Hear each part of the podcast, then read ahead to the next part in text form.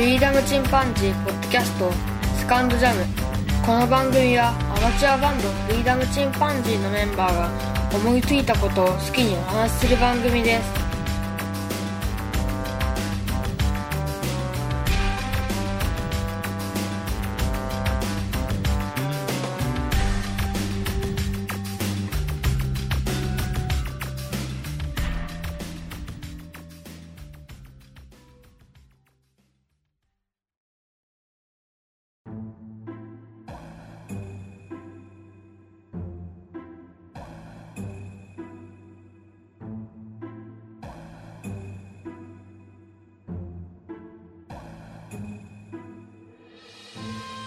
さあ始まりました。フリーダムチンパンジーの佐藤です。え今日はお便りを紹介したいと思います。皆様、いつも Twitter、それからメールの方にお便りをいただきましてありがとうございます。さて、あの、Twitter の方からいきますが、えー、ミッチワンライフポッドキャストさんからいただきました。フリチン佐藤さんとワンライブポッドキャストということで、こちらですね、ワンライブポッドキャストというミッチーさんがされてるんで、個人でされてる番組に、えー、ゲストとして出させていただきました。まあ、今回はね、一緒にお酒を飲みに行ったという話なんですね。よければ、あの、ポッドキャストの方で、ワンライブポッドキャストというふうに、えー、検索していただくと出てくると思うんですが、まあ、あの、要は、同じ岡山のね、ポッドキャストを配信しているミッチーさんと、それからクマさんとね、3人で飲んだわけですが、これあの、クマさんのお店、岡山駅前名刺センターという方に行きましてそちらでお酒を飲んだ時の、まあ、酔っ払った状態のトークを、えー、配信していただきました。楽しく飲ませていただきましたね。また一緒に飲みたいなと思います。みちーさんありがとうございます。それからワンダさんからいただきました。佐藤さんのフリチンでやっと趣旨が完全に理解できたのでこれから応援していきますというのをこちらはねあの今お話したミッチーさんとのやり取りの中なんですけどえー、ワンダさんね、グアナファトというメキシコの町にお住まいなんですが、そちらで、えー、テルボンという、てるてる坊主のキャラクターと一緒にあの街の写真を撮っていたというものに対してね、ミッチーさんが、ワンダさんありがとうございますといったところに返したコメントの中に僕の話が出てきてますね。それから、ガンダルフさん。今日拝聴したポッドキャストということで、こちらにまたうちの名前を入れていただいてます。それから、佐藤サンダー。これはあの、オルネポというね、番組なんですね。オールデイズ・ダ・ネッポンというね、ポッドキャストの方で、僕のコメントをしたことに対して、佐藤さんだ、佐藤さんのコメントに激しく同意、かっこ笑。ポッドキャスターには涙が出るほど嬉しいコーナーですよね。復活狂気乱舞ですよ、というふうにコメントされています。これあの、オルネポという番組で、次戦多戦知りませんというコーナーがありまして、そちらの方に、うちの番組をね、アマンさんという方が紹介していただいたことがあるんですね。それからようやくあの、うちの番組聞いてくださる方がぐっと増えまして、えー、非常にうちとしても感謝しております。その番組がパーソナリティの桃屋のおっさんさんが家族と離れて名古屋の方に福岡から単身赴任されてたということで番組の方がね不定期になってたんですね。そしてこの番組の中のこのコーナー、実践多戦知りませんというポートキャスト番組を紹介するというコーナーが止まっていたわけですが、これが復活するということで、で、僕もね、あの、喜びのメールをいたしました。ガナルさんありがとうございます。それから、パンタンさんからいただきました。武士の家計簿良かったですね。のぼうの城、野夏目さんのイラストも素敵でした。私のおすすめ時代小説は、身分義士伝でしょうか。こちらの浅田二郎さんの身分義士伝ですね。ちょんまげプリンも好きなのですが、逆時代小説とも言うべきでしょうかね、というふうにいただきました。パンタンさんありがとうございます。で、僕はあの、身分義士伝も、まだ読んでおりません。それから、ちょんまげプリンというね、こちらは、荒木源さんと読むのかな。この本も読んでないので、ちょっと楽しみですね。武士の家計簿の棒の城を読んだんですけど、浅田次郎さんって、こういう時代物も書かれるんですね。僕、浅田次郎さんっていうのはちょっと、読まず嫌いなとこありまして、数冊しか読んでないんで、ぜひまたこの本読んでみたいと思います。パンタンさんもね、結構時代小説好きみたいですね。また面白い本がありましたらご紹介いただけると嬉しいですね。パンタンさんありがとうございます。それから、カチュアットマーク31日参加いただきました。テイク9と10、一人旅いいですね。独身時代はちょくちょく一人旅してました。京都大好きで何度も来ました。また行きたいな。奈良も楽しそうですね。というふうにいただきました。カチュさんありがとうございます。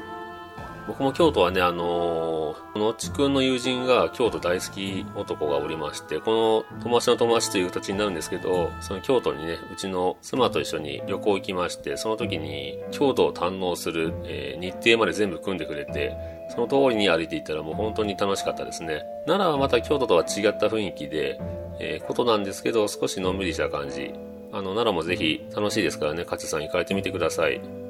まあ、独身時代はちょくちょく行かれてたということで、まあ、なかなかね、あの、結婚してから一人旅というのは贅沢ですけど、うん、たまにはね、ちょっと旦那様に、もしくは旦那様のね、お父さんお母さんとか、えー、おじいちゃんおばあちゃんなんかにちょっと協力してもらって、一人旅してみるのもリセットになっていいかもしれませんね。カジさんありがとうございます。それからガンダルさん、テイク11、理不尽な出来事は多すぎて思い出せないですね。佐藤さんと同じく強い態度に出られないタイプなんですよ。強気で来ておられる方が羨ましいというふうにいただきました。まガンダルさんも優しそうな方ですからね、あのー、理不尽なことがあってもぐっと我慢と言いますか、わっと怒れないタイプでしょうね。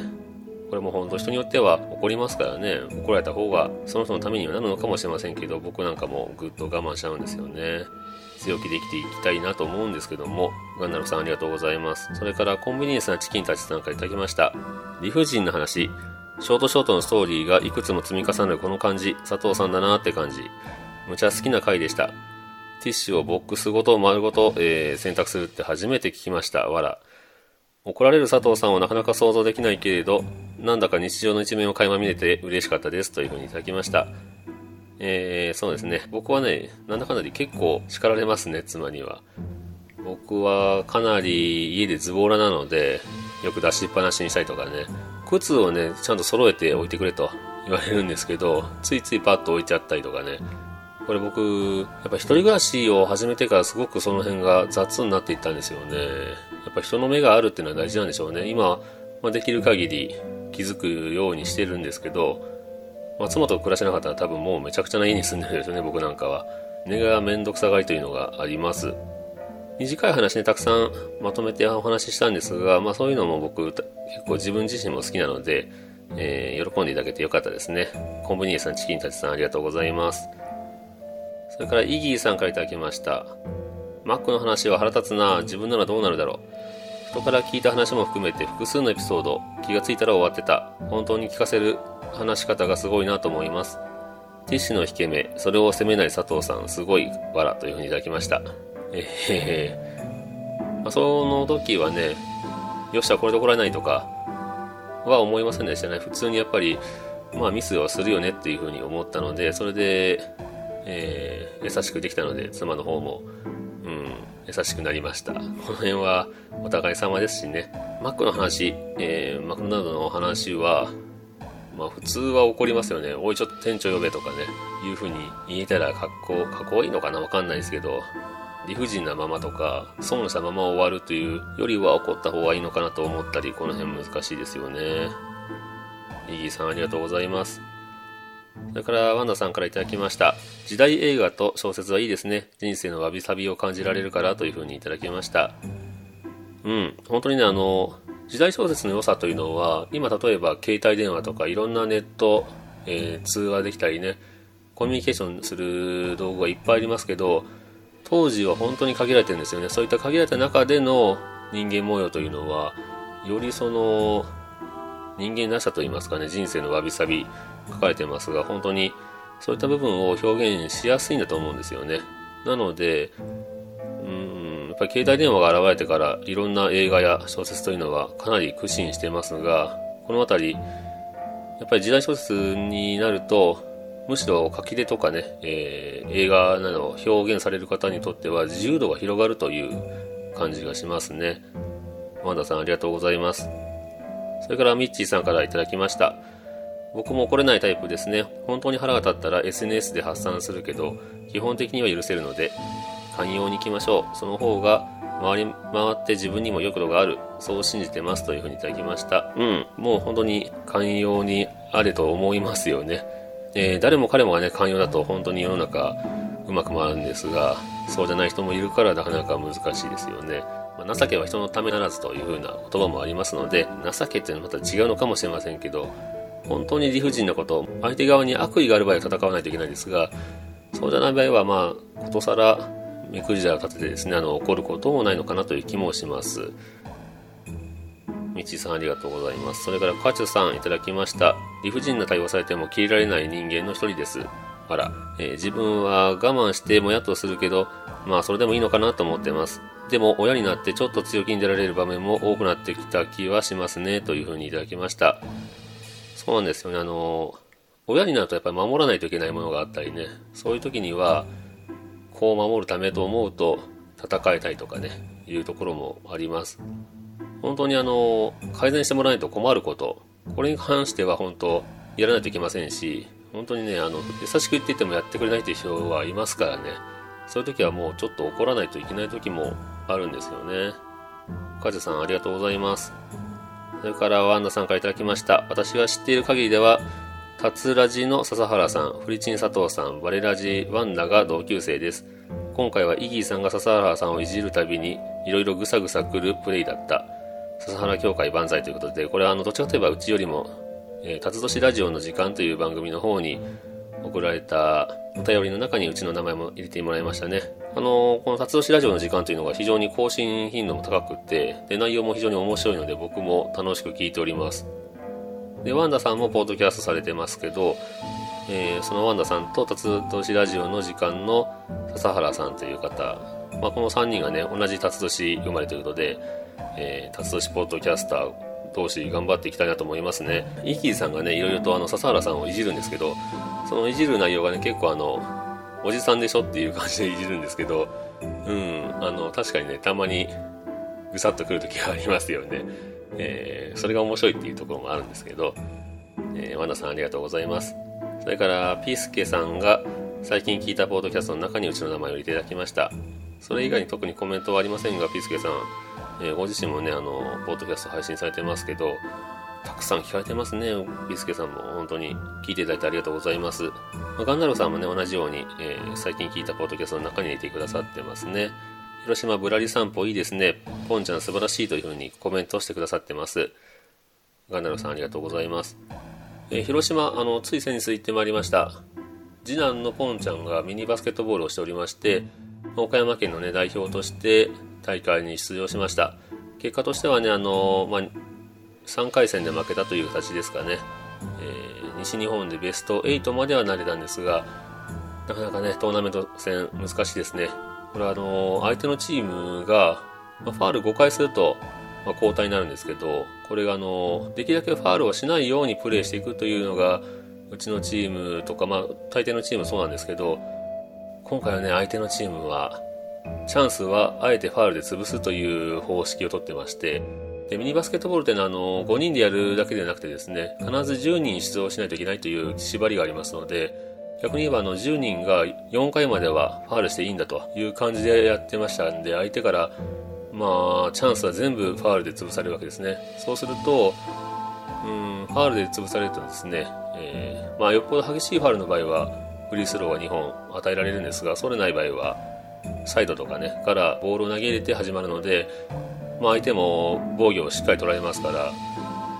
なかなか入んないんですよね。こういったところで結局2ゴール差、4点差で負けました。あれだけ上手にファールされるとなかなか点数伸びないんですよね。うん、なかなか老快なやり方をされて負けてしまいました。この辺ちょっと悔しいですけど、全国大会とかね、それからこういったあの西日本大会となると、まあ、そういった老快なやり方をするチームというのも出てくるんでしょうね。個人的にはどうなのっていう、その小学生のバスケットボールでそういうやり方どうなのという気もしないでもないですが、うん、まあ、なんだ言っても負けてしまったので残念でしたけども、岡山県勢としてベスト8になったのは非常に快挙だということで、まあ、それだけでもね、うちの次男のポンちゃん頑張ったなと思います。ガンダルさんありがとうございます。それから、G メールの方にお便りいただきました。しんじさんからいただきましたね。佐藤さんおお久しぶりです。県のツイッターから再開を聞きつけて拝聴しましたが、何よりまず、ポンちゃんの声変わりに驚きました。子供はあっという間に成長していきますね。そろそろ生意気言い出す頃がいいかと思います。が、えー、ポンちゃんをぜひ一度ゲストで再登場をお願いします。僕は佐藤さんのちょい下の世代ですが、がっつりアナログに引きこもっていろいろとオタクな文章、同人誌などを書いています。佐藤さんのポッドキャストは仕事に疲れたあたりで聞くことが多いのですが、話の取り留めのなさがちょうど良いので、のらりくらりと不定期更新していきましょう。聞く方も気楽に構えて待ってます。ちょっとだけサイレントじゃないリスナー、シンジよりというふうにいただきました。シンジさんはね、あの、一度うちの番組の方に歌詞の方を送っていただきまして、その歌詞をもとに僕らの旅が続くという曲を作らせていただきました。あの、リスナーさんとね、絡んでできた曲ということで、非常に前の番組でもね、好評でしたし、バンドのお気に入りの曲になっております。ポンちゃんなんか面白い話できるのかわかんないですけど、一度ちょっと収録してみましょうかね。しんじさんありがとうございます。まあ、これからもね、のらりくらりと不定期更新していきますので、よろしくお願いします。ということで、えー、今回の、えー、お便り紹介はこんなところですね。ポンちゃん、ポンちゃんって言ってますけど、あのー、うちの次男のポンちゃんは、なぜポンちゃんなのかと言いますと、うちのね、あの妻が若い頃に捨てられた子犬を拾ったんですね。その犬の名前がポンちゃんっていうんですね。で、そのポンっていう名前の犬は、その後、妻に拾われてから妻の実家ですくすくと育ったわけですが、僕と出会ってからね、えー、僕がポンちゃんに会いたいなと思ってる時に、老衰で死んでしまったわけですね。で、亡くなった日もちょうどうちの妻が、ちょっとした車の接触事故を起こした時とほぼ同時刻に、ワーンと泣いてね、それから息を引き取ったという話なので、うちの妻なんかは私の代わりに亡くなったんじゃないかなっていうふうなことを言ってたんですけど、うちのね、次男のポンちゃんは、なんかあのー、寝ぼけてる時によく布団に鼻をゴシゴシとこすりつけるんですね。その仕草が非常にその、まあ、犬のポンちゃんよくやってた癖をやってるわけです。ね、犬みたいだなって俺が言ってた、ポンちゃんもよく同じことやってたんだよねって言って、で、うちの次男が何歳かな、3歳か4歳かぐらいの時に、そんな話をうちの妻としてまして、で、妻は何となしにですね、背中を向けておもちゃで遊んでたうちの次男に向かって、ポンちゃんっていう風に呼んだら、向こうを向いたままうちの次男が、はーいって言って、それから小さい声で、あ、行っちゃった。っていう風に言ったんですね。でそれを見てですね、うちの妻と一緒に、やっぱりポンちゃんの生まれ変わりだなっていう話を、えー、しておりました。まあ、それからね、うちの次男、ポンちゃんという風にあだ名で呼んだりしてますんで、まあ、そういった経緯でポンちゃんと呼んでおります。生まれ変わりっていうのは、あるんですかね。でもなんか犬っぽいんですね、うちの次男は。生まれ変わり、うん、例えばね、あの、生まれ変わりとは違いますが、僕は実家に来ますと、パセリをね、一生懸命芋虫が食べてました。大きいカラフルな芋虫が、むしゃむしゃとパセリを食べてるんですけど、これが2匹もいるんですね、でかいのが。で、パセリがもうほとんどなくなってしまってまして、まあ、パセリを育ててる身からすると害虫なわけですけど、まあもういいやと思って美味しそうに食べてるんで、どんどん食べろと思いながらね、その様子を見てたんですけど、それから何日か経ってですね、僕が同じ庭で洗濯物を干してますと、2羽のアゲハチョウが飛んできまして、僕の周りをくるくるくるくる回るんですね。で、あれこれひょっとしてあの、あの時のアゲハチョウなのかななんて思ってたら、まあ、くるくる回ってからさーっと飛んでいったんですが、あれはひょっとしたらお礼を言いに来たのかななんて思ったりすることもあります。僕はなぜかあの、蝶に好かれるんですよね。猫もたまに寄ってくるんですけど、やたらとあの、アゲハチョウとかね、僕の周りをくるくる飛ぶことが多いんですね。何かしら変なものを発散してるんでしょうか、私の体から。わかんないですけど、蝶々に好かれたりしてます。不思議なんですけどね。えー、今日はこのところで終わろうと思います。皆様またあの番組の方を聞いていただいて、ツイッターされてる方は、シャープフリチン、カタカナでフリチンという風につぶやいていただくか、えー、ツイッターの方からダイレクトメールをいただくとか、それから G メールございます。フリーダムドットチンパンジーアットマーク Gmail.com の方までご意見ご感想などお寄せいただけると嬉しいですね。さよなら。